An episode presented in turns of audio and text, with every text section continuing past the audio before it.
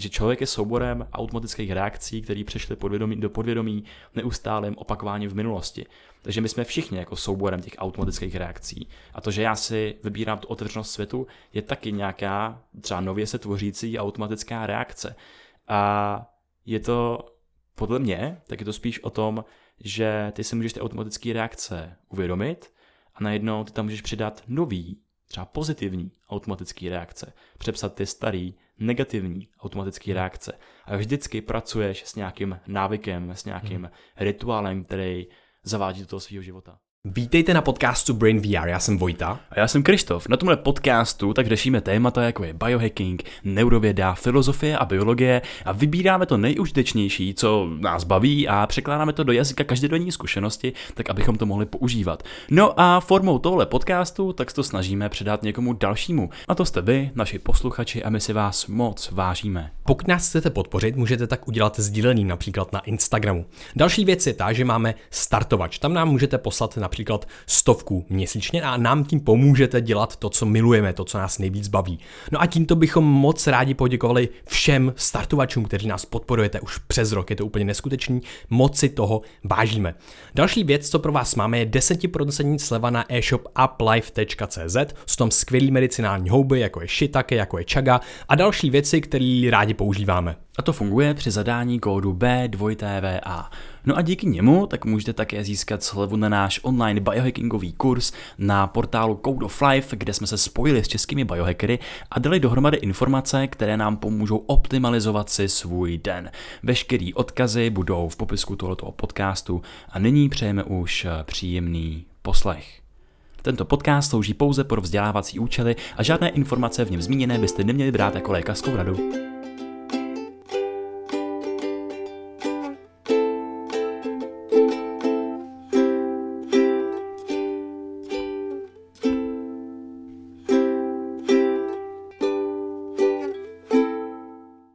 Vojto. Ještě jednou? Ne, už nahráváme. Už nahráváme, já si říkám. Čau Vojto. Čau Krištofe. Jak se máš? Mám se super.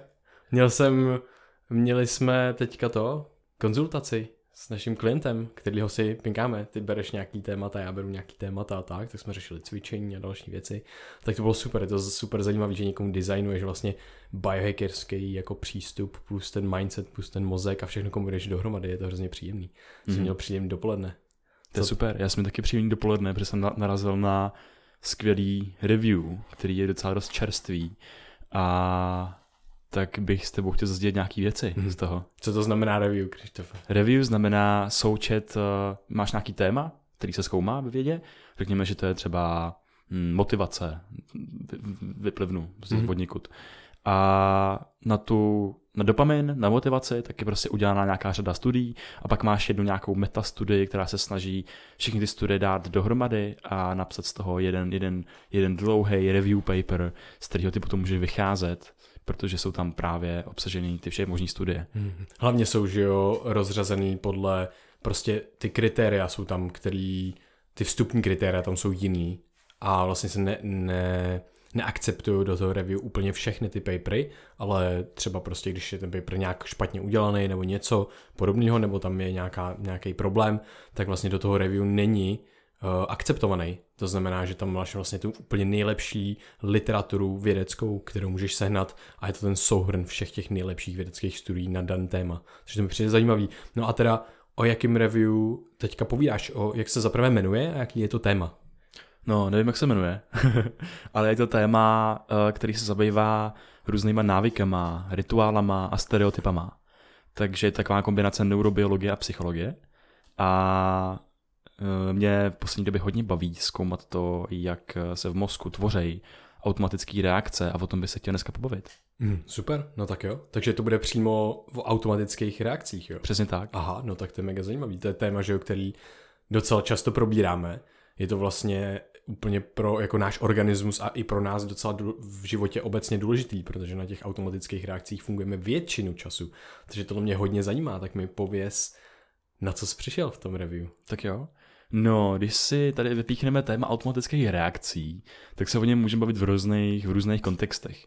Ale já bych tady nerad zabíhal do nějakého uh, časového kontextu, že bych šel do dětství a takovéhle věci, kdy víme, že se ten mozek je plastický a učí se těm novým věcem a potom ta plasticita postupně eh, klesá, až, až třeba, že v 25. roku tak je o dost menší, než eh, má dítě třeba, který mu je 6 a tam najednou už funguje ten člověk na nějakých víc automatických eh, reakcích nebo na nějakých zajetých procesech.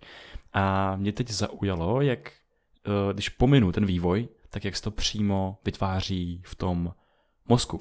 Jaký struktury jsou za to zodpovědný.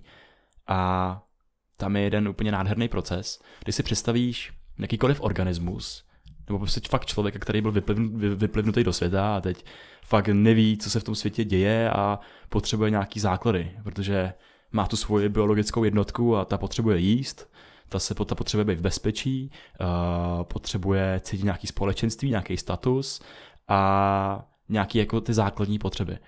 No a ty musíš ty potřeby naplňovat do světa, že jo?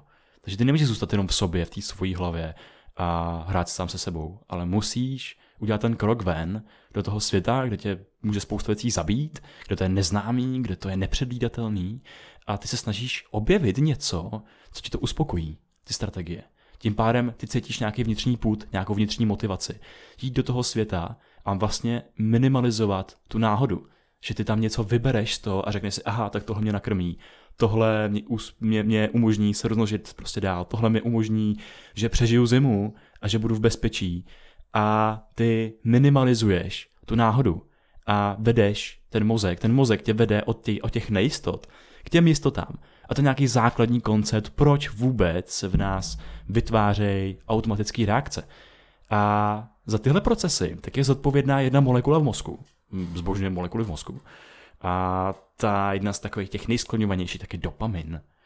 Dopamin je molekula, která zodpovídá za vůbec motivaci vstát a jít něco udělat toho světa, zodpovídá i za jakýkoliv fyzický pohyb ve světě, ale taky zodpovídá za odhadování hodnoty, jakou tu věc nás v tom vnějším světě mají. A my díky dopaminu, dopamin je takový učitel, protože my díky němu a vnímání našich smyslů zjišťujeme, co nám teda přinese ty cíle, které jsme si vytyčili, uh, tu stravu, pohyb, uh, bezpečí a tak dál, a co nám je nepřinese. Tím pádem my díky dopaminu dokážeme odhadnout, co je pro nás užitečný a co ne. No a dopamin, tak uh, on funguje jako učitel celého mozku a učí jednu strukturu v mozku, která se jmenuje bazální ganglia. A on je učí ty strategie, které se nám povedly. On jim dává mapu, ale to, to se povedlo, to si zapamatuj. No a co dělají ty bazální ganglia? Bazální ganglia je super zajímavá struktura, kde se ukládají vlastně všechny ty automatické reakce, všechny podvědomí reakce, aby jsme šetřili tu energii a minimalizovali to plítvání tou energií, tu nejistotu a tak dál. Bazální ganglia to je struktura, která začíná jakýkoliv pohyb když zamykáš dveře, když usedáš do auta, když jezdíš na kole a tyhle věci, tak když uděláš nějaký jakýkoliv krok, tak bazální ganglie je ta struktura, která říká motorickému kortexu, motorický kůře, aby ten krok udělala. Říká uh, třeba zodpovídá i za odhadování sociálních vazeb, takže říká, jak se třeba chováme v různém společenském prostředí a tak dál. No a ona to je plastická struktura, takže se učí neustále. Je to takový žák, který poslouchá ten dopamin, co mu říká. No a samozřejmě, když chodíš tím světem, a přijdeš na něco, co ti funguje, tak najednou se ti ty bazální ganglia změní tím způsobem a zvýšej do budoucna tu pravděpodobnost, že ty si tuhle reakci vybereš i příště. A tím pádem to minimalizuje to plejtvání energií ve světě a posouvá tě to blíž k těm automatickým reakcím, že ty najednou ty úkony nad těma nemusíš přemýšlet a děláš je podvědomě.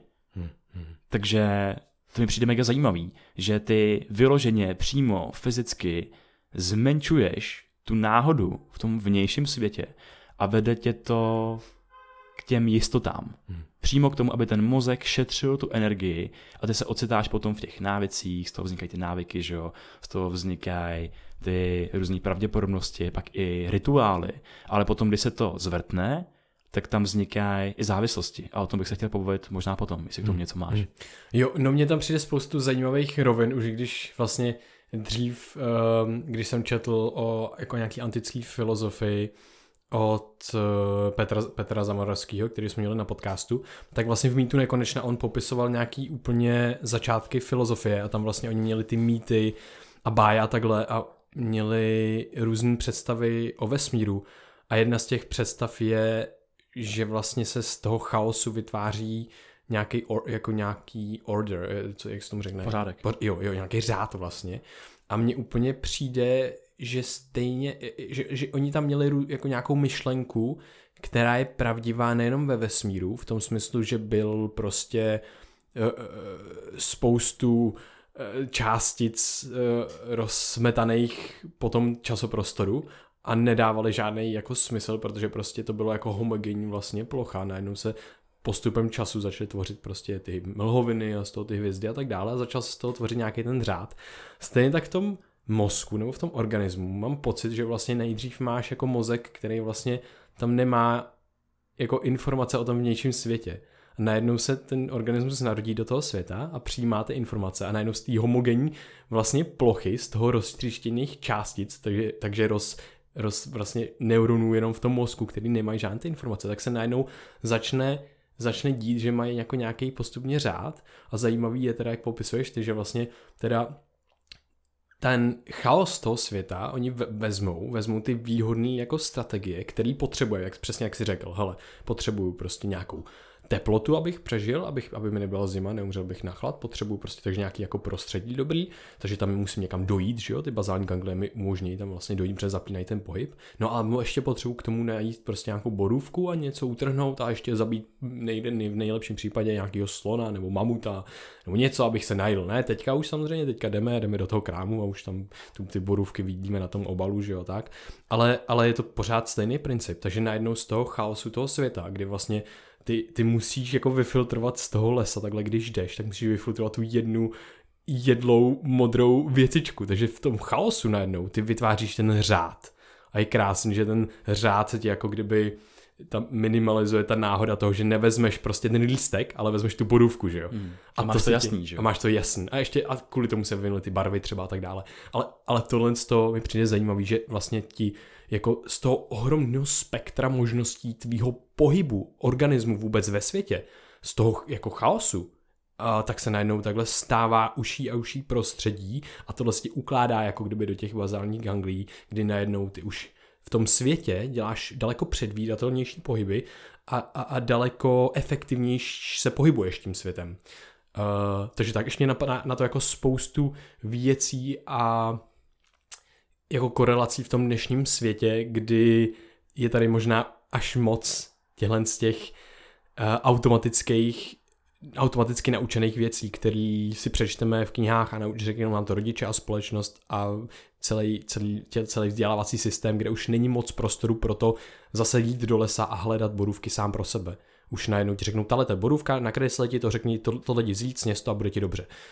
A to začíná být trošku problém v naší společnosti a tak, ale k tomu možná se zase dostaneme uh, za nějakou dobu, až probereme třeba ty závislosti a takhle, když, když bychom v tom chtěli pokračovat, ale to mi přijde taky zajímavý téma, který můžeme potom rozebrat. Mm-hmm. Se na tom líbí, že ty mozkové struktury fakt dostávají tu mapu plnou cestiček, těch možností a už tam potom nevidějí ty jiné možnosti, protože uh, fakt šetřejí tu energii, že jo? takže ty najednou máš tu borůvku a už nevidíš řadu dalších plodů, protože už tě nezajímají, jaký další třeba jedlí byliny se nacházejí v tom lese, protože jsi naučený, že tohoto ti dá tu energii. A se potom dostaneme k těm závislostem, ale třeba je to příklad i cukru. A rychlej cukru, uh, to je taková stěná stránka té dnešní doby, protože najednou bychom ten náš mozek přesně skrz ten dopamin, který nás motivuje do toho světa a najít něco, díky čemu přežijeme, tak my jsme mu dali ty rychlé cukry a fast foody a různé donaty a další věci. A on najednou hodil brutální pozitivní zpětnou vazbu těm bazálním ganglím. A ono se to do nich vepsalo takovým způsobem, že my daleko míň vidíme jiné možnosti reálně v tom okolním světě, jak se stravovat, než ty rychlé cukry, protože nám to v té mapě vyrilo tak silnou tu cestičku, že je těžký tuhle tu cestičku změnit. A to je přímo fyzicky reprezentovaný v té hlavě a my se pak rozhodujeme na základě nějakých víc podvědomých procesů a hmm. už je to nějaká role pravděpodobností, hmm. kdy my máme daleko, daleko, daleko větší pravděpodobnost, že si vybereme ten, ten cukr, než že si vybereme, že si namícháme nějaký salát eh, s kvalitníma tukama a tak dál, protože ten mozek už nezná tu cizí jinou reprezentaci. Jo, tady mi přijde hodně zajímavý, že máme vlastně jako ten život se skládá jako z dvou směrů celkově, protože ta pozornost ti určuje potom ten, ten, ten život, že jo, co budeš, jako, jak budeš plnit ten svůj život a co v něm budeš dělat.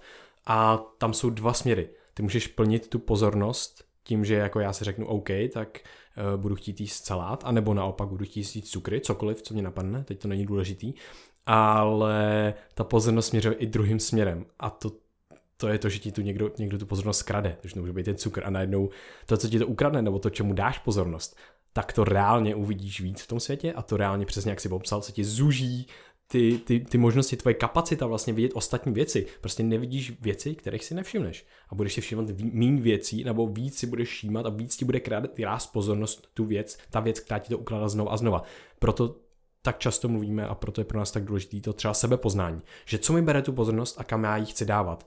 Jo, to ekologie pozornosti je ohromný, ohromný téma, takže to si myslím, že je super, jak se to tady napojuje na všechny, všechny další témata, kdy potřebujeme nějakou nějakou sebekontrolu nad tím, aby jsme mohli ovládat to, co nás vlastně nevědomě jako ovlivňuje a tu pozornost nám bere, aby jsme měli trošku vědomý přístup k tomu našemu životu a jaký ten život vlastně bude, co v tom životě vůbec budeme dělat a tyhle všechny věci, což ta mm. pozornost prostě ovládá.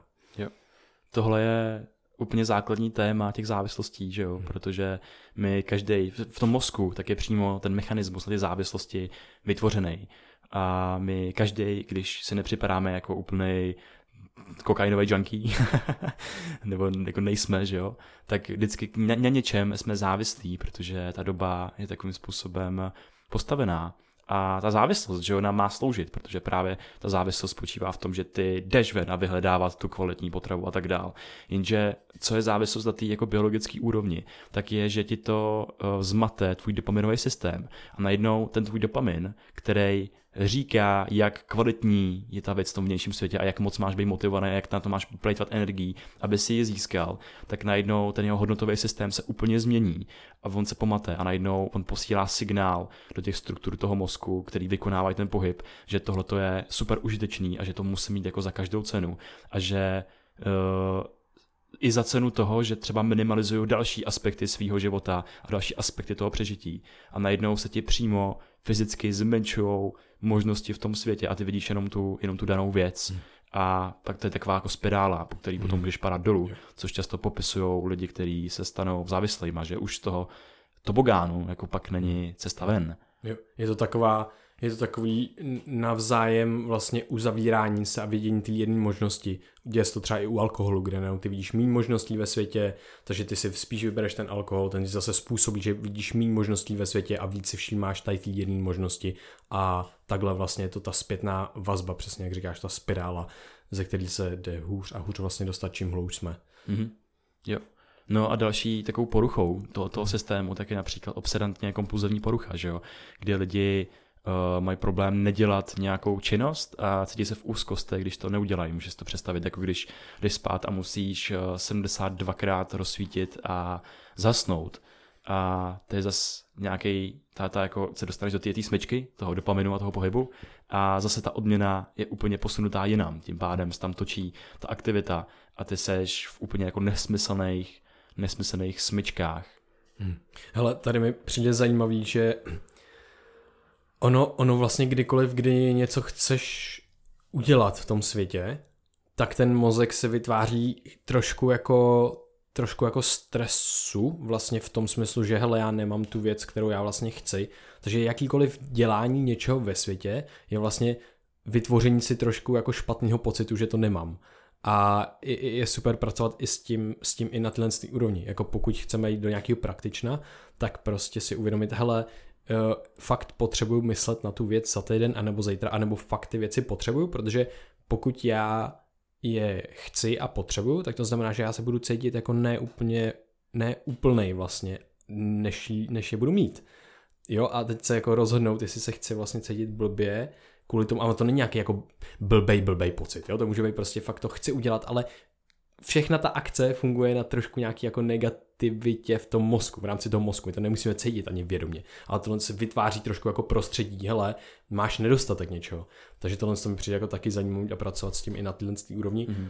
Ještě... Jenom v tomhle tom jsi na takový jako startovní čáře, že, jo? že právě uh, každým krokem my si můžeme vytvořit závislost, cokoliv v tom mm-hmm. světě uděláme. Mm-hmm. A toto uvědomění na tom začátku, tak nám může ušetřit jako spoustu práce. Ale právě když se do té závislosti dostaneš, tak přímo v tvém mozku se změní ten okruh a ten okruh začne porážet všechny ostatní okruhy. Najednou se z té závislosti a z toho OCD třeba, tak se tam stane ten okruh, který neustále vyhrává a tím pádem vyhrává i to závislácké chování. A najednou je ohromně těžký tohle uh, jako zase posunout o ten, o ten, o ten level níž. A mm-hmm. proto jsou ty, mm, detoxikační nebo odvykací, odvykací kůry jako tak náročný pro ty lidi. Mm-hmm. Jo, já si myslím, že tohle je jako ohromný téma, že vlastně fakt ty už, tam to není o tom, že by ten člověk nechtěl jako nebejt závislý, to není o tom, že by to chtěl dělat. On už jako nemá reálně už nevidí jinou možnost v tom světě a má to reprezentované v tom mozku, jak víme, tak to, co se děje v tom mozku, tak určuje to, jak vnímáme realitu. Takže jestli tam má vytvořenou silnou strukturu, stejně tak, jak tvoříme, že si můžeme vykultivovat nějaký pocit a nějaký myšlenkový vzorec nebo něco postupně, a že se nám tím to trošku změní svět, takže to může být pozitivní, tak úplně stejně se to děje negativně, že jo. Mm. A, takže vlastně ta, ta cesta je opravdu jako nějak přes, není to, že ti jako blikne nebo něco, ale musí tam dojít jako k velký změně a může to trvat nějakou dobu a musíš vlastně posilovat ty jiné struktury. Můžeš to třeba nahrazovat, nevím, u kouření, že se to nahrazuje tím, že prostě, já nevím, uh, si dáš lizátko, třeba lidi si dávají lizátko nebo něco mm. podobného. Jo. Takže prostě fakt musíš pomalinku změnit. Změníš jako ten jeden spoušť, ono tam je třeba pět, že jo, máš nějaký jo. v, v ty chemický v hlavě nikotin, pak máš nějaký fyzický, že něco držíš mm. a tak dál a jdeš postupně. V tomhle si mega cením práce uh, Gabora Matého mm. a taky uh, Kaša, Kaša Kordzaková, mm. Kaša Korda mm. uh, z Mindful Life se tomu, se tomu věnuje práci vlastně s lidmi, kteří jsou závislí na něčem a praktikují tam všímavost, že uh, popisovala, jak když člověk třeba kouří cigaretu, tak je najednou s tím věmem a vnímá fakt všechny chuťové buňky, co mu to dělá a on se potom třeba jako necítí dobře, protože prostě je ti blbě jako z toho. A najednou začneš jako internalizovat všechny ty pocity a zase tam vzniká ten proces toho učení, protože si uvědomuješ svoji vlastní neurochemii a můžeš to měnit, protože se budeš odměňovat zase vědomě, protože my dokážeme naší racionální myslí odměňovat ty další struktury toho mozku pouhou myšlenkou, když tak vezmeme, můžeme si vyplavovat dopamin. Hmm. Takže my se můžeme odměňovat za to pozitivní chování, který nás vede od té závislosti a úplně stejně se vytvoří takovou jako protizávislost. Hmm. Hele, jak jsi, to, to je krásně, jak jsi zmínil tu všímavost, tak tam je nádherný mechanismus toho, že vlastně při jakýkoliv tyhle závislácké aktivitě, když budeme právě praktikovat nějakou všímavost, tak my nutně měníme tu mozkovou aktivitu a dáváme ji do jiného kontextu. Takže ty struktury, které hrajou roli, ty okruhy, které hrajou roli v tom chování závisláckým, tak vlastně oni přestávají mít tolik síly, protože se musí zapnout jiný okruh, který si všímá těchto z těch, těchto z těch věcí. Takže to je jako, tady to mám samotný, tak když to bude tady samotný, tak to bude hrozně powerful. Představ si, že mám tady sklenici vody, tak ta sklenice vody já mám žízeň, tak si ji napiju. Takže já musím udělat vlastně to závislácké chování, protože existuje jenom tady ta voda, abych umřel žízní. No hmm. ale co když já si všimnu ty sklenici vody a to bude reprezentovat další sklenice. Já mám najednou dvě sklenice vody a už mám 50%, že se napojí z týhle a z týhle. Takže ta všímavost už jenom tím, že si všimnu toho, co dělám a že, si to, že to dělám, tak bude snižovat pravděpodobnost, že to udělám. Hmm. A bude prostě postupně trénovat to, že to nebudu dělat, že jo. Hmm. Což je úplně mega hustý prostě. To je hrozně silná věc vždycky se stáváme tím, co vpouštíme do vlastní identity, že jo. Mozek je plastický a když ti vyhrává nad tvým životem, nad tvýma rozhodnutíma nějaký proces, třeba té závislosti, tak ty stejně, jako jsi vykultivoval ten proces, tak na stejných mechanismech ty si můžeš vykultivovat úplně jiný proces, který tenhle předešlej, ten neužitečný, porazí. A takhle funguje víceméně, když chceme se naučit nějaký nový návyk, když chceme přepsat ten negativní návyk, když chceme přepsat nějakou automatickou reakci, my musíme naučit ten svůj dopaminový systém a ty bazální ganglia, že ta odměna tkví úplně někde jinde. My musíme překreslit tu mapu, kterou jsme jim dali v minulosti. A je to zase tou kultivací, že si musí všímat těch detailů. Takže všímavost je univerzální nástroj, jak to můžeme kultivovat a co vpouštíme do vlastní pozornosti. Ale pokud tam budeme vpouštět ty věci, které chceme, tak se to stane součástí naší identity v budoucnu a najednou to začne fightit, bojovat s tou závislostí, s těma okruhama, který to celou dobu vyhrávali. A právě pak se stane ta hustá věc, že to třeba vyhraje. A najednou ta závislost už jde třeba dolů. No hlavně ty jsi zmínil to, že začneš všímat věcí a ta všímavost obecně je hodně silný nástroj nejenom tím, jak to funguje v mozku, ale tím, že najednou ty máš problém v té závislosti třeba si všímat těch jiných možností. A když kultuje všímavost, nejenom v sobě a co se jí děje a na tu, na tu závislost danou, co děláš ty, tu danou chvíli, ale všímavost na okolní svět, na okolní možnosti, tak stejně jak, jak dochází k tomu víru vlastně, k, reci, eh, k tomu vzájemnému uzavírání se a vidění jenom toho tunelového vidění, že jenom, aha, jenom tady si dám jenom to cigaretu, jenom to sladký, jenom, to, jenom ten alkohol, což se prostě reálně děje, tak najednou ty to můžeš otevírat a najednou vidíš, aha, já můžu dělat tamhle to a ty to je úplně stejná zpětná vazba, vlastně navzájem se otevíráte, protože ty, když se otevřeš víc tomu světu, ať už člověku, anebo opravdu jako realitě a začneš si všímat věcí, tak co se stane? V mozku ty věci začnou mít vyšší reprezentaci. A jak jsme si řekli, jsou tady dva směry já dávám pozornost a pozornost je mi, je mi nějakým způsobem brána, nebo něco mě, něco mě uh, přitahuje, nějaká věc. No a já když se víc budu soustředit prostě tady na tu nástěnku, tak co, já, co se mi teďka děje v hlavě, teďka v přímém přenosu. Já si víc daleko všimnu té nástěnky, jenom protože jsem jí řekl a je, je, je, je, vyslovil a jenom protože si ji teďka uvědomuju. A já si ji vždycky daleko pravděpodobně všimnu, když sem přijdu teďka což je mega hustý a takhle to je banální, úplně triviální příklad, ale když to jsou najednou jako možnosti ve světě, jakože já si nemusím dát ten alkohol, ale můžu si dát tu limču, nebo cokoliv jiného a můžu jít do práce tady, ne tamhle, můžu jít do školy jinde, ne tamhle, tak najednou to už nejsou jako věci, jakože na každodenní bázi dám si tohle pití nebo sladký nebo zdravější jídlo, ale to jsou věci, které nám ovlivňují životní rozhodnutí. Rozhodnutí, jestli já budu studovat tamhle a dělat tuhle práci, anebo něco třeba, co mě víc naplňuje a baví a jo, najednou ty vidíš možnosti a ne, není to už tak, že musíš být jako třeba, řekněme fakt, ta představa je, že chceš, jako potřebuješ se uplatnit, že jo, tak potřebuješ studovat něco, co dá smysl, jako právník, lékař, něco podobného. A pak jako se můžeš zastavit a říct, jo, já jsem mám tunelový vidění, to je závislost moje, kterou mi tady dala ta, jako třeba celá ta společenská struktura a rodina a tak dále, to nastavení. A najednou, aha, to ale ne, to, to nemusí jako být jediná hodnota v mém světě, že budu právník nebo lékař a nebo mít peníze, ale já můžu vidět najednou, hele, já můžu být řezbář, to je mega hustý. A teď ty nevidíš u řezbáře, že by se mohl jako uplatnit, protože prostě tam nemáš pozornost a ty tomu začneš věnovat pozornost, otevíráš se světu, fakt je třeba baví dělat rukama něco a najednou boom, a uvidíš, že ty jo, počkat, já můžu udělat si tady tohle Instagram s těma věcma a můžu je prodávat a mít uplatnění. A jakoby, co se teďka ukáže, jakoby, co... Pro, propojuješ koncepty, že jo? Propojuješ koncepty. Propojuješ oblasti v tom světě. Přesně tak. A najednou se otevíráš a ten svět, co udělá, to je mega nádherný, protože v tom světě jsou ty možnosti, tam reálně pořád jsou, ten svět se nemění a jenom ty začneš vidět všechny ty možnosti, stejně jako my, když jsme přišli na biologii, tak co jakoby biolog dělá, že jo? A ty najednou seš v tom světě hmm. a vidíš nekonečno věcí, co můžeš dělat. Nekonečno. To byl ten příběh na začátku, kdy jsem přišel na biologii a říkal jsem si, to jo, to budu sbírat nějaký jako uh, hovna někde na nějaký louce, protože tam, protože tam jsou vzácní brouci a že to třeba bude jako představ o biologovi, že jo.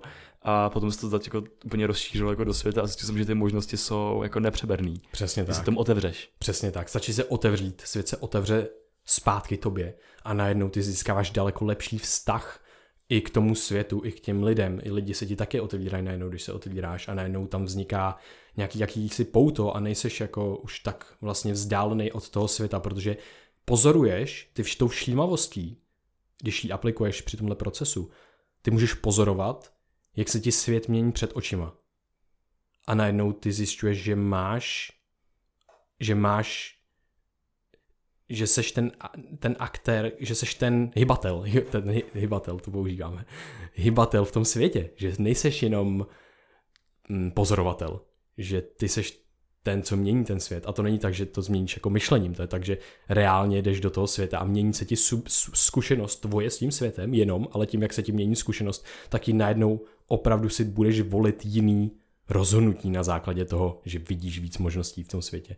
Takže to mi přijde úplně nádherné, jak se to tohle to všechno propojuje, jak ta všímavost je hodně, hodně silný nástroj. Jo, je to skvělý nástroj, to je to samé, jako když ti uh, ty automatické reakce a závislost a to OCD, tak ti zmenšují možnosti ve světě, minimalizují ti tu náhodu, tak ta všímavost ta ti naopak maximalizuje tu náhodu, protože si všímáš těch věcí okolo, otevíráš se přesně tomu světu. A mě neskutečně baví právě na tomhle tom review, to, co jsem v něm našel, že ta Teď jsme to krásně vystavili, úplně jsem si to nepředstavil předtím tam, ale že ta uzavřenost tomu světu a ta otevřenost tomu světu, tak jsou fyzicky reprezentovaný v tom mozku, těma vazbama, těma okruhama, které spolu komunikují. A najednou to ti umožňuje měnit ten svět, měnit sám sebe, že jo, ale taky tě to ovlivňuje tak, že třeba můžeš mít tu závislost, můžeš mít ty věci a dobrý je o tom vědět, že ty, ty okruhy také pracují, že se to dá hacknout a najednou můžeš mít závislost na uh, každodenně měnění ponožek a když ti to dává tu odměnu. Jo, jakože je to, je to hodně hustý. Mhm. To, jo, to, je, to je hodně zajímavý. Mě tady celou dobu do hlavy skáče ještě jenom, protože se tohoto hodně, hodně týká. Tak další studie, kterou jsme rozebrali na podcastu, je to, jak fungují automatické reakce a zvyky v mozku. A tam zkoumali myši, kteří se naučili automaticky běhat po jednom bludišti prostě.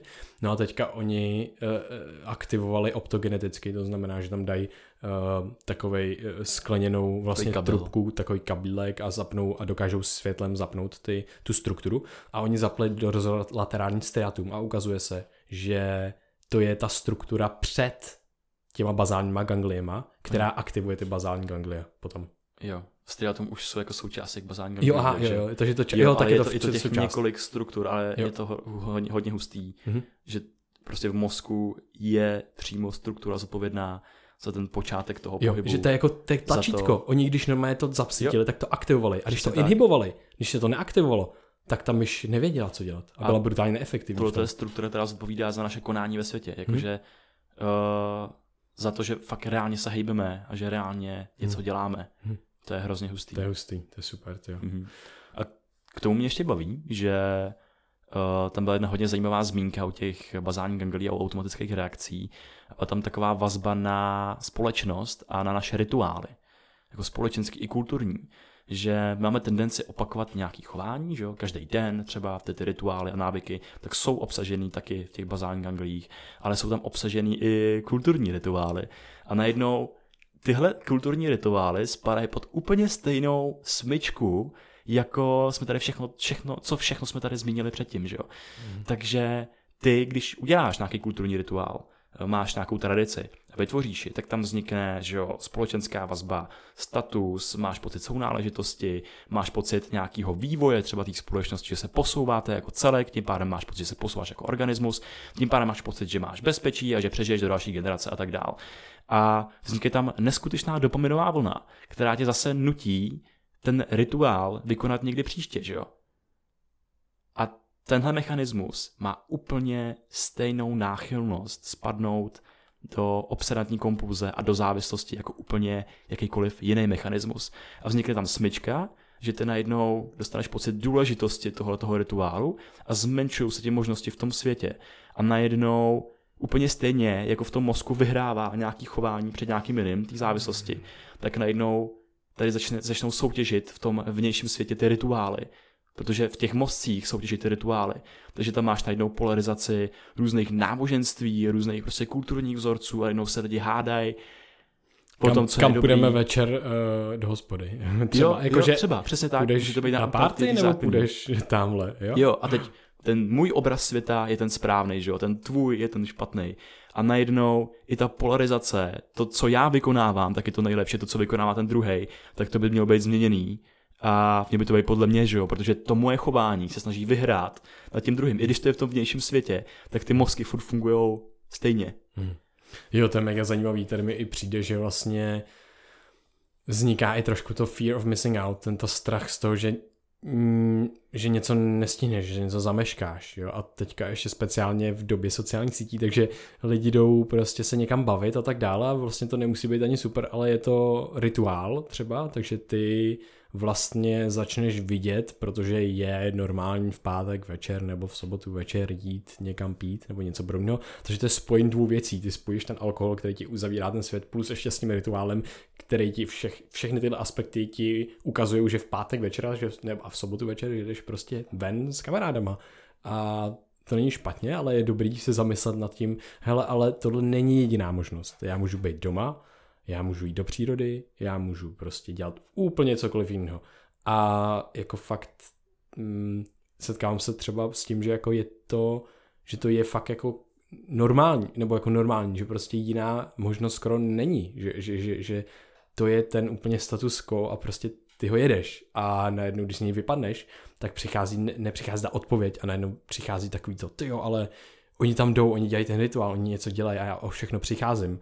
Ale ta zkušenost se nemění. Každý má zkušenost a ty děláš prostě něco jiného. jako, uh, takže... To má jenom zajímavý, že uh, v tom procesu fear of missing out, takže ti, že máš strach, že ti něco uteče, tak uh, se zase aktivuje jiná struktura mozku a ta se jmenuje habenula a ta spouští pro depresivní chování že si máš tendenci právě jako stáhnout do sebe, mít negativní myšlenky a to ti zase může víc k tomu, že ty to spíš uděláš a spíš se budeš držet těch zajetých vzorců, než abys to udělal jinak, protože ty dostáváš negativní zpětnou vazbu, že se cítíš jako špatně v tom těle. A to samý se děje, když třeba se ti nějaký cíl nepovede, který se vytyčil, kam tě žene ten dopamin a pak neuzjistíš, že Uh, to bude jenom pozádko, nic tam není, to za čím se zahnal, ne, ne, prostě ne, neuspokojí tě to a začne ta deprese, kterou zase aktivuje ta habenula, ty negativní feelings. Hmm. To jo, to je hustý, to je hustý. No ale mě, mě právě baví tady, jak jsme vystavili, jak se vystavilo celý to vlastně jako review s těma, s tím, jak to bylo jako asociované hlavně s těma patologiemi, ale že úplně stejně to můžeme dělat s těma pozitivníma věcma. Mm-hmm. Že můžeme uh, kultivovat prostě skupinový učení, nebo čtení, nebo povídání si, nebo učaje, nebo cokoliv jiného. Jo, že najednou ty si můžeš fakt začít otevírat tou všímavostí a záj, zájmem o ten svět, ten se ti otevře zpátky a najednou seš prostě s tím světem spojený a máš, vidíš nekonečnou možností, možností v tom hmm. světě, ale pak nádherný stav, protože už jako míň seš, už tě míň třeba doženou některé ty jako závislosti, anebo už víš tu tvoji strategii, na kterou jsi přišel, ten pocit v tom těle, jaký to je, když překonáš nějakou tu věc a otevřeš se tomu světu. Hmm. To mi přijde úplně jako nádherné. No, ty může být závislý i na tom, že se otvírá světu Jasně. a na té otevřenosti světu. A to je ono, to je ono. A, a to je ta jako závislost, která, je, která se podporuje taky. Jo, ale ale to... Taky, taky, to, taky to nemusí být úplně pozitivní, že jo? Že právě Vždycky ne, no. Se furt neustále se snažit maximalizovat tu náhodu hmm. a být nezávislý a neustále být jakoby se kultivovat tu svobodu, tak uh, tam ti taky prostě můžou bouchnout ty různý aspekty toho života. Já mám rád uh, takový, nevím, jestli to je citát, ale vlastně to spíš nějaký spíš logi, logi, logická věta, že automatický reakce, že člověk je souborem automatických reakcí, které přešly podvědomí, do podvědomí neustálým opakováním v minulosti. Takže my jsme všichni jako souborem těch automatických reakcí. A to, že já si vybírám tu otevřenost světu, je taky nějaká třeba nově se tvořící automatická reakce. A je to podle mě, tak je to spíš o tom, že ty si můžeš ty automatické reakce uvědomit a najednou ty tam můžeš přidat nový třeba pozitivní automatické reakce, přepsat ty starý negativní automatické reakce. A vždycky pracuješ s nějakým návykem, s nějakým hmm. rituálem, který zavádí do toho svého života. Jo, a tady, tady právě mě baví ještě jedna věc, kdy najednou ty máš dva módy fungování. Ty nemáš fungování jenom těch automatických reakcí, ty máš druhý typ fungování a to je, když se je učíš. Když se učíš řídit, když se učíš chodit, když se učíš čo, cokoliv.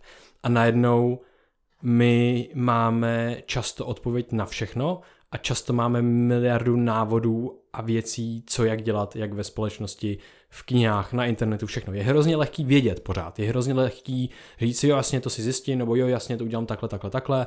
A hodně, jako málo kdy říkáme, že nevím a málo kdy jsme spokojeni s tím chaosem, s kterým jsme vlastně začali na začátku. A právě některý myslitelé a si, si myslejí, že moc spolíháme, spolíháme na ten mod, že už nemáme mod to učení a mod toho chaosu, kdy vlastně nevíme a kdy potřebujeme trošku vyvážit to, že pořád všechno víme a že máme spoustu naučených věcí, že už sami nepřemýšlíme o těch vzorcích, že prostě společnost dělá toto a já jsem narozený tady, takže dělám taky tohle. A, a dělám to automaticky. A není to špatně, je to efektivní. Je to efektivní, ale přestáváme mít schopnost přemýšlet. Protože najednou se neučíš nové věci, nejseš v chaosu, protože přece všechno je takhle a já to dělám takhle. A najednou se zamyslet hmm. a říct, počkat, nejde to jinak, jde to udělat jinak, že, že si nepřebíráš všechno, ale chvilku seš v chaosu, chvilku seš v nevědomosti a vymýšlíš si ty věci sám. Kultivuješ si ty bubliny toho, kdy nevíš a ty bubliny té maximalizace té náhody, než se do něčeho vrhneš. Jo. A tím pádem tam jako, i když hodně jako na té podvědomí úrovni, tak tam zhodnotíš, jak je to pro tebe třeba užitečný a jestli se na tom chceš podílet a už máš tu myšlenku toho, že existují nějaké automatické reakce, nějaké příběhy, podle kterých my žijeme a už si můžeš vybrat, hele, je to užitečný pro mě, budu podle toho žít, anebo je to pro mě neužitečný, vyberu se něco jiného a maximalizuju si tu náhodu ve vnějším světě. A to je super, ty automatické reakce. My jsme tady vystavili, že mají tu strukturu, tu povahu přímo fyzickou v tom mozku a že do nich spadá naše každodenní zkušenost, že my musíme jít do toho světa, tam si zaopatřit to bezpečí a jídlo a tím pádem my, si, my se přibližujeme víc k těm jistotám, že ten náš mozek to má rád tohleto. Ale ty automatické reakce se netýkají, ty, ty automatické reakce vedený k těm úspěšným strategiím se netýkají jenom jedince, ale oni jsou obsažený i v té společnosti, i v té kultuře, i v tom, v tom globálním pohledu, v tom globálním měřítku. Takže my nejenom, že žijeme v těch automatických reakcích jako, jako, jako my, jako já, Krištof, ale já v něm v nich žiju i jako já jako český občan, i já jako e, Evropán, i já jako člověk čistě a už jenom to, že jsem na té planetě, tak sdílím se, s těma všema lidma na té planetě nějaký automatický reakce, ke kterým jsme vedený, ke kterým se vyprávíme, protože se vyskytujeme v nějakém kontextu, v prostoru, v čase a tím pádem jsme ovlivnění.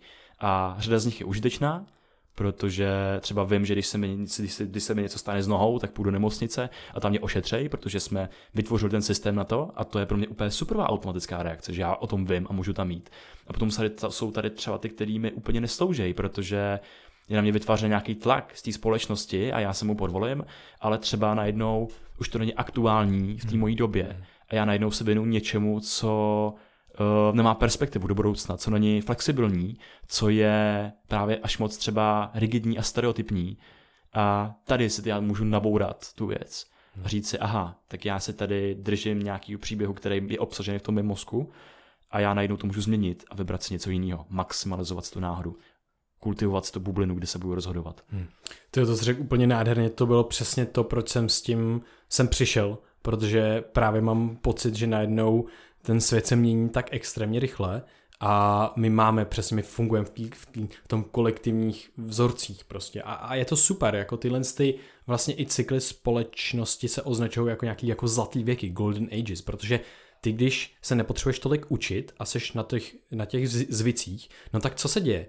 Ty seš úplně nejefektivnější. Ty nemusíš přemýšlet, ty všechno děláš automaticky. No jenom, že když to děláš nějakou dobu tímhle způsobem a vlastně při té největší efektivitě dochází k největší změně, no tak potom to, co fungovalo na začátku, už nebude fungovat teďka. A to je přesně to, co si řekl. Kdy najednou, aha, už mi nefunguje se zabřednout do jedné věci na celý život a dělat to, protože se jako předpokládá, že jako hodně, jako třeba prostě 7 z 10 prací tady nebude, jako za 10 let třeba. Mm-hmm. Jo, a to je prostě hodně prací najednou. Takže to, co se považuje za to, co bude úplně nejvýhodnější, právě maximalizace náhody, schopnost změny, schopnost právě adaptace najednou eh, toho, co ty děláš v tom světě. A to si najednou můžeme začít kultivovat a vidíme, jak to ty státy před desítky lety, eh, severský státy třeba prostě to změnili, ten najednou mindset a umožnili těm dětem maximalizovat tu náhodu a umožnili jim schopnost té změny, větší vlastně. Je tam jiný vzdělávací systém a funguje to tam nádherně, jak víme teďka. Takže to mi přijde jako velice zajímavý tohle. Jo, oni se do toho pustili docela radikálně, že jo? Že... A v, kdy to bylo? Myslím, že 1900 něco, ne? Už 1920, no, 30? Na, na konci 20. století. 19. století. Jo, na konci 19. století. Na konci 19. století, tak uh, o tom je jedno krásné povídání na Rebel Wisdom. Mm-hmm. A, ale oni tam právě, že v nějakých těch 30. letech, tak oni začali dělat ty různý vzdělávací kempy, kam posílali mladí lidi a aby se vzdělávali, aby spolu komunikovali, aby se učili od nějaký, sebe, že? od sebe nějaký schopnosti, jak kultivovat tu svoji mysl, kritickému myšlení a jak eh, třeba prezentační dovednosti, že jo, jak vystupovat před lidma a tak dál. No a rád té generaci, tak potom prostě ta, ty státy, že jo, jako z toho těžili. Hmm. Protože najednou oni, oni stavěli ty reální věci, protože oni, když to řeknu, jako zjednodušeně, tak si vykultivovali nějaký hybatelský mindset. to zní hrozně. Jo. to zní hrozně. Jsem se koukal, jak se zasek na chvilku, be, co to mám kurva teďka říct. Jo. A pak jsi to fakt řekl, jo. No jasně, A ne, jo. je to dobrý, tak je to No, prostě... ale jakože hýbou se a hýbou věcma ve světě Přesně. a je to v pohodě. Že je to v pohodě udělat ten krok mimo a odvážit se udělat něco, i když mě třeba právě máme v v hlavě toho mamuta, který nás soudí, že ostatní nás budou soudit a tak dále, že jo. A najednou já, když mám nějaký ten uh, mindset toho tvůrce nebo něčeho, někoho takového, tak najednou mi to je jedno, protože mě ta tvorba, nějaký ty věci, nějaký ty moje ideály, ty hodnoty, tak jsou mi daleko víc než nějaká kritika od lidí. Jo, a to je hrozně hustý, protože oni byli dost v háji, že jo, předtím. Mhm. Mm-hmm. Prostě tam byli jako chudí, neměli skoro jídlo a tak dále. Najednou to změnili a řekli prostě, OK, uděláme něco jiného. Ještě co svět neviděl. Udělali to a uvědomovali si, jeli na tu dlouhodobou hru, že jo. Prostě si uvědomili, hele, tady na těchto lidech to bude stát, tak pojďme prostě se o ně starat a pojďme vytvořit něco jiného. Najednou to vytvořil a najednou boom, že jo. Tam prostě to jsou věda skvělá, inovace skvělý, ty lidi fakt jdou do toho světa a jdou na tu školu s tím, že si vymyslí svou věc. Mm-hmm. Tady to, to prostě jako není normální úplně, nebo jako není A to standard, že jo. To to samé ve Finsku, že jo? Oni byli no. taky na tom docela špatně a pak uh, jasně, bylo tam hodně kroků, hodně, hodně procesů, Trvalo to, hodně že myslí, 100 let hodně mozku na tom prostě pracovalo. Ale řekli, hele, pojďme tady vyzkoušet experiment a vytvoříme tady úplně nový jako vzdělávání, úplně nový školský systém, který se bude vymykat tomu, co tady bylo jako do dneška. A oni to zavedli a pak se to prostě začalo plošně aplikovat a najednou ono jim to funguje. Hmm. Ono to funguje úplně neskutečným způsobem. Jo, a, a je zajímavý, že, že my jsme tady došli popisem té té všímavosti, otevřenosti světu, a jak fungují ty zvyky a tak dále na nějakou celospolečenskou úroveň států a kdy vlastně, když tohle to aplikuješ celospolečensky na ten stát, vlastně to otevřenost těm možnostem a všímavost tomu světu, kde se nejenom otevíráš, tak vidíme, jak moc silnej to nástroj je. Takže my teďka, samozřejmě, že to nezměníme lusknutím prstů jako ve společnosti v Česku nebo na světě, všude, ale můžeme to postupně změnit u každého z nás. A co se stane, když to změníme u každého z nás? No každý z nás společnost. se trošku změní a to změní trošku společnost. Takže každý z nás je ten hybatel, který mění to Česko, který mění tu, tu společnost. To mi přijde hezký. To, že každý je mega důležitý v tomhle tom procesu. Když si ustaleš postel, tak změníš, uh, jak, jako, jak vypadá strukturně celý barák. Tím Přesně. jak se budeš, a jak se budeš cítit v průběhu dne a, No tak, jasně. a takhle věci, to je super. Ano.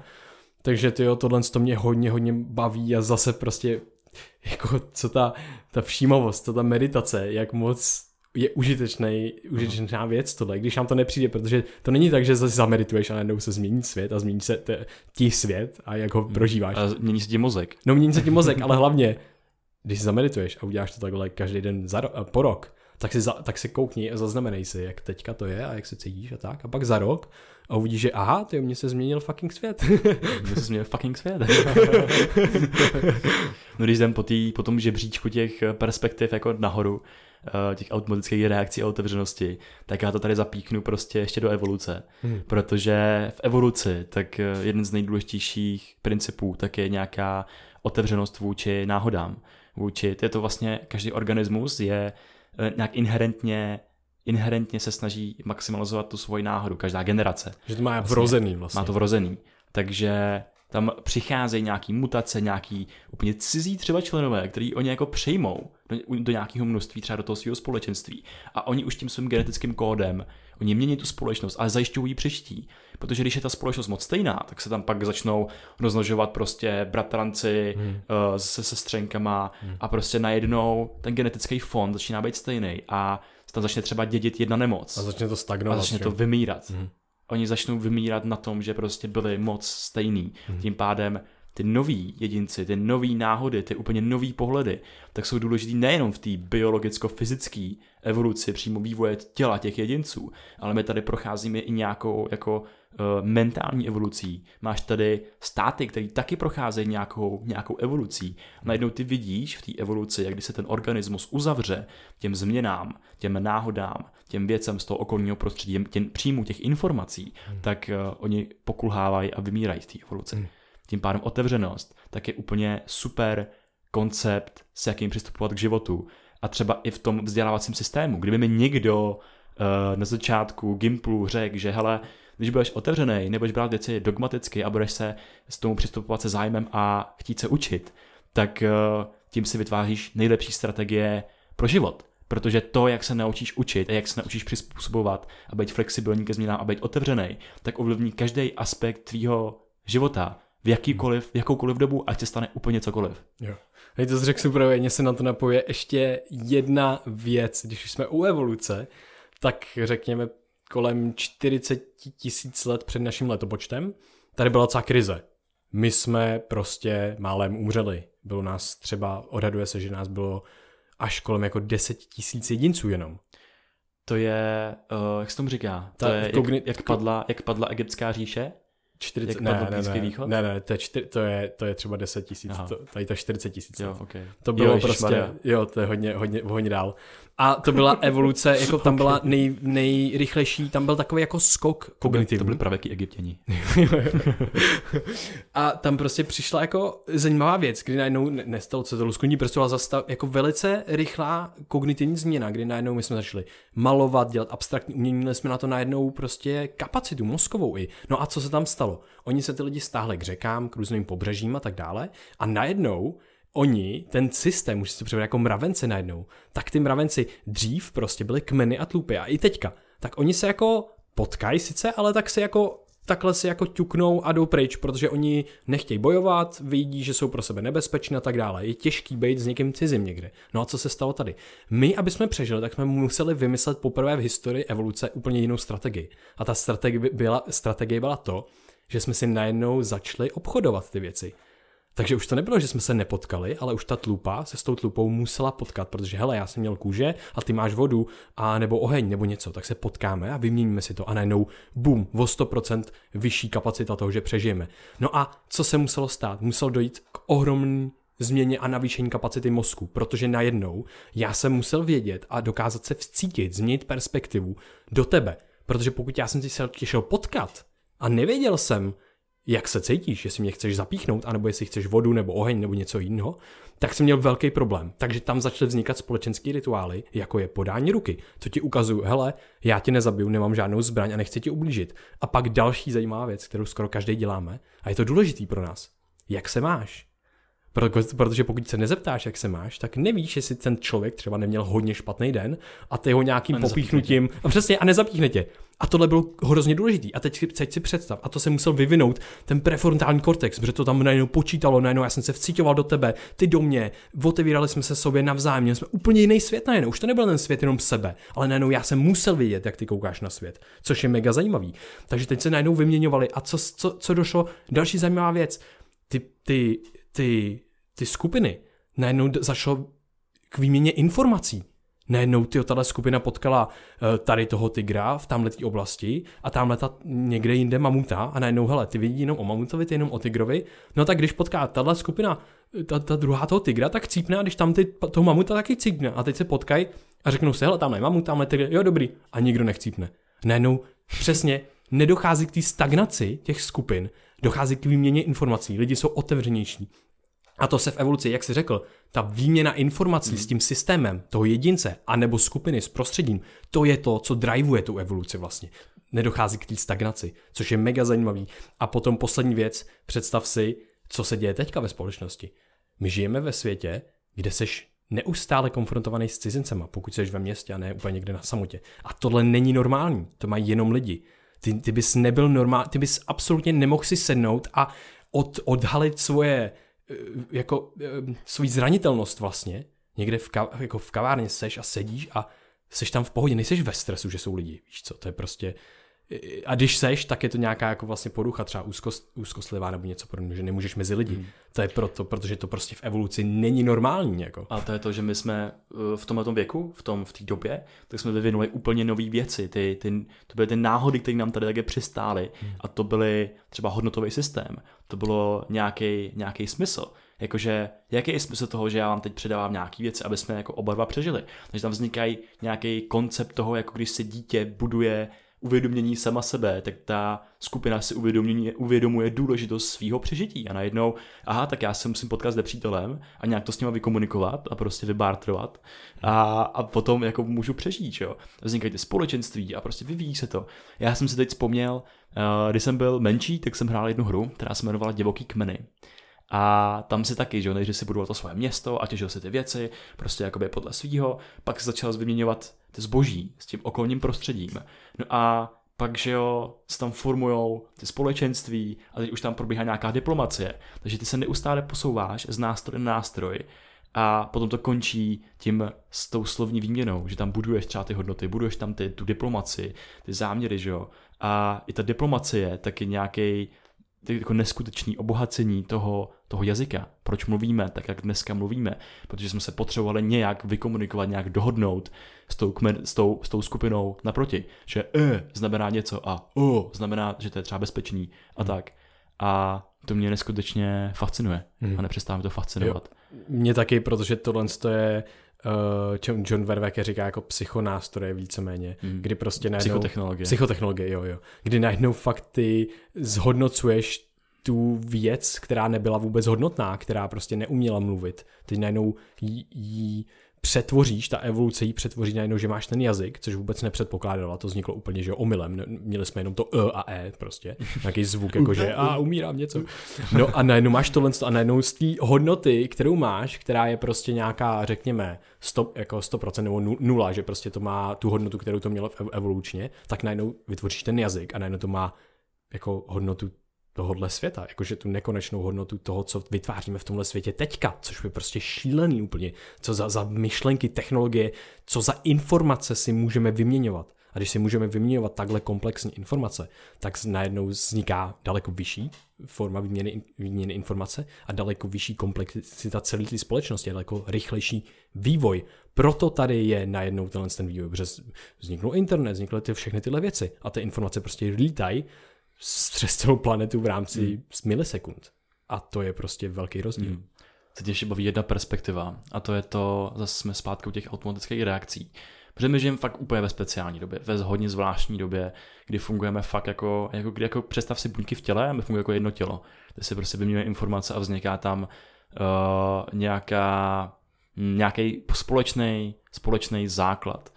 Uh, když se podíváš uh, do té historie, tak jsme to společenství a najednou každý, třeba spousta těch společenství měla spoustu jako dobrých vlastností, třeba Mile byly to geniální, já nevím, matematici a co všechno, Aztékové, pardon, a, ale prostě zabíjeli děti, takže prostě obětovávali bohům, protože někdo měl nějaký vhled nebo něco a najednou se to nepotkalo s realitou a prostě oni zabíjeli děti. Hm. Jo, a třeba i tohle přizpůsobilo. A nikdo jim to neřekl vlastně. Nikdo jako... jim to jako- neřekl. S nikým se nekonfrontovali, protože byli v těch vysokých horách, že jo.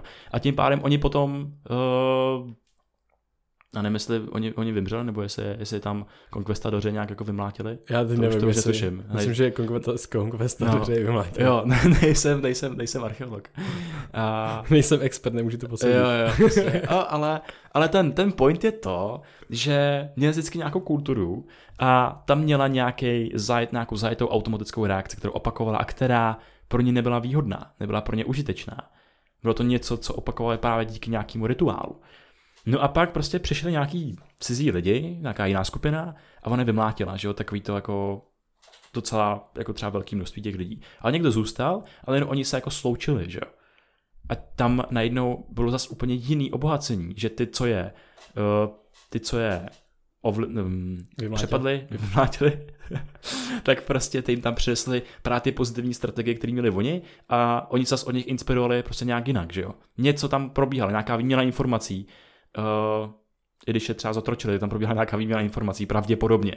Jo, a najednou se tam přepisují ty automatické reakce a tvoří se úplně jiný, tvoří se nový společenství. A to mi přijde jako neskutečně hustý. Jenom se podívej, jak v Americe jako černovská kultura obohatila tamní kulturu a vytvořilo se tam úplně jiný prostředí, než je jako kdekoliv na světě, než je prostě eh, v Africe, než je v Anglii, že jo, hmm. odkud ty lidi jako původně jsou. A najednou tam je úplně něco jiného, vznikají tam jiný, jiný automatický reakce, jiný psychonástroje, vzniká tam úplně nový typ hudby, kdy skombinuješ ty prvky z různých světů a najednou ty vidíš, jak ta náhoda jak ta maximalizace té náhody vede fakt k novému prožívání a novému světu. Ty, ty jsi tady řekl, to, to, tohle to je úplně jako nádherný, ta výměna informací a takový vždycky jako wake up call vlastně, takový probuzení se do toho, že hele, tohle se nepotká s realitou. Mně přijde hrozně krásná, krásný nástroj, uh, ná, nástroj, jak jsi řekl, že prostě tam zabíjeli třeba děti, jo, a, a najednou celá společnost si dokáže ulítnout na něčem, co prostě si ulítá, e, e, co je mimo realitu úplně. A vlastně ta společnost, ten kontext, my lidi udáváme ty normy, které máme. Hele, dřív tady bylo normální otroctví, dřív ještě tam bylo něco normálního jiného, hmm. tam byly normální zabíjení dětí. A je super si vyměnit informaci s tím okolím, aby ti někdo zaklapal na rameno a řekl, hej, hej, kámo, that's not normal, tohle není úplně normální, tohle není úplně OK, tady, my to tady neděláme, proč to děláte, tady to ne, se nepotkává. A najednou, aha, tak jo, tak tak to dělat nebudem. A takhle to mají celé společnosti, celý státy. Teď je to omezen samozřejmě, ale pořád je dobrý i ve svém životě a ve svém modelu světa jít a potkávat se s lidma. A říkat jim, jak třeba vidíš svět. A oni tobě. Ty jim zaklabeš na rameno. A oni tobě. A najednou, aha, a takhle, že jo, se mění ty naše vzorce myšlenek, kdy já, aha, já nepotřebuji hodnotu ve společnosti projevenou tím, že v materiálním světě, že budu mít peníze a status. Já to můžu projevit úplně jinak. A to jsou ty hodně hluboký vzorce hodnoty v nás ve světě a jenom stačí zaťukat na rameno a být otevřený tomu světu, ptát se lidí a, a dochází k navzájem zase té otevřenosti. Mm-hmm. A to tam jakoby vzniká ta opravdu důležitá, ten důležitý vývoj i té osobnosti, toho jedince. To je prostě nádherný, jakože já, mm-hmm. kdybychom se nikdy Ale... nezačali bavit, tak prostě jako co se, to prostě já nepřijdu na miliardu věcí, jako. Jo, to je maximalizace náhody a ty tou otevřeností, tou konfrontací, tak vytváříš prostor pro nějaký změny a tou všímavostí si ty změny integruješ do toho života a vybíráš si ty, který chceš a vedeš sám sebe těm automatickým reakcím k těm příběhům, který pro tebe jsou víc užiteční, který třeba hmm. chceš žít. A to mi připadá neskutečně super v perspektivě jak jedince, tak společnosti, tak naprosto celé evoluce. Yes, super. Myslím si, že ještě to schrnout, než jsme si řekli, automatický reakce a vzorce, jak to funguje v mozku, jak je to, to uložený, jak je to uložený. otevřenost a uzavřenost, tak jo. je uložená, uložená v mozku na základě odměny. Mhm. Potom, že jo, jsme prošli to, jak vzniká ta závislost, pak najednou, aha, převrátíme to a takhle vzniká i ta otevřenost a ty pozitivní věci. Já bych to, já bych to fakt aha. úplně, bych to zase pak schrnul v těch mhm. detailech, že mhm ty díky těm návykům a těm automatickým reakcím, tak eh, ty minimalizuješ tu náhodu z toho okolního světa. Ty se před ním trošku uzavíráš. Závislost tak je ještě větší uzavření tomu světu a ty nevidíš nic jiného, než to, co ti poskytuje ten dopamin. A ten protikrok tomu, tak je právě ta otevřenost, ta všímavost, kterou si kultivujeme, tu otevřenost a maximalizujeme si tu náhodu v tom vnějším světě a můžeme díky ní si uvědomit ty automatické reakce a vybírat si, začneme do toho života nějaký, který chceme, nějaký pozitivní a třeba i měnit a přepisovat ty, který máme stávající, že jo. A taky jsme si tady popsali nějaký rituály, který uh, my jima procházíme jako lidi a procházíme jima i jako společnost.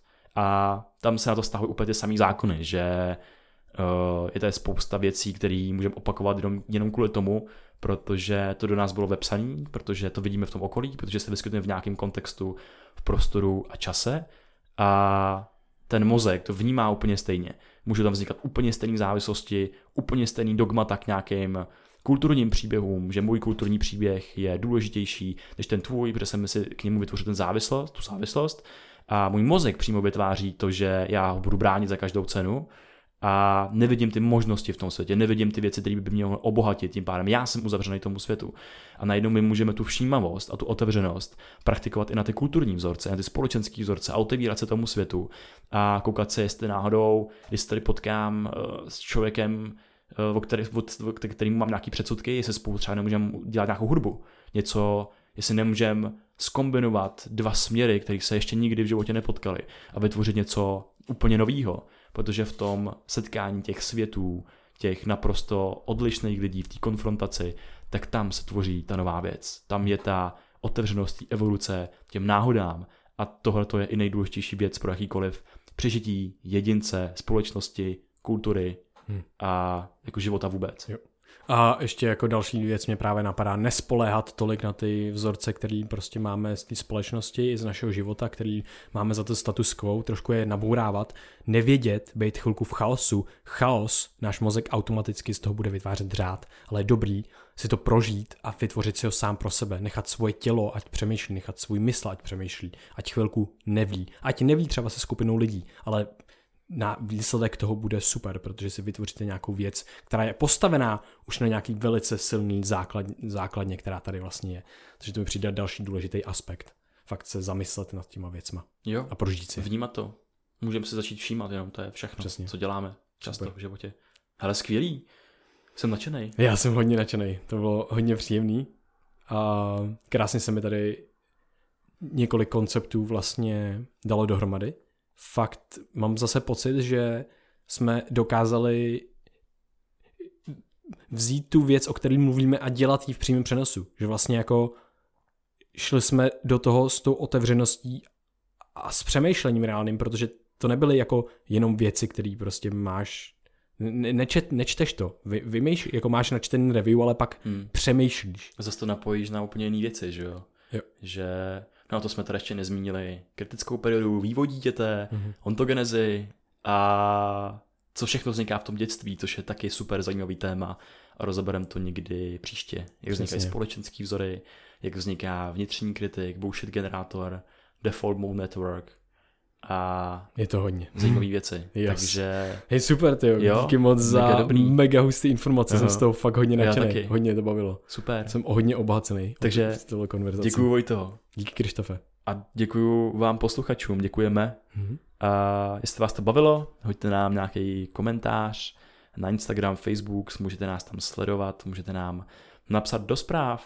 A Ohodnoťte nás na iTunes. jo, to je super. A všude, kde můžete. A pošlete nás do uší vašich kamarádů, jestli si myslíte, že by toto někomu mohlo pomoct, nebo jestli to je jako jenom fajn k poslouchání, jako zábava, tak eh, můžete nás zazdílet, pomůžete nám, pomůžete nám tím neskutečně moc, protože se také můžeme šířit jako takový memy a Taková náhoda. pandemie. Jako taková náhoda. Jo, my jsme taková maximalizace náhody vlastně.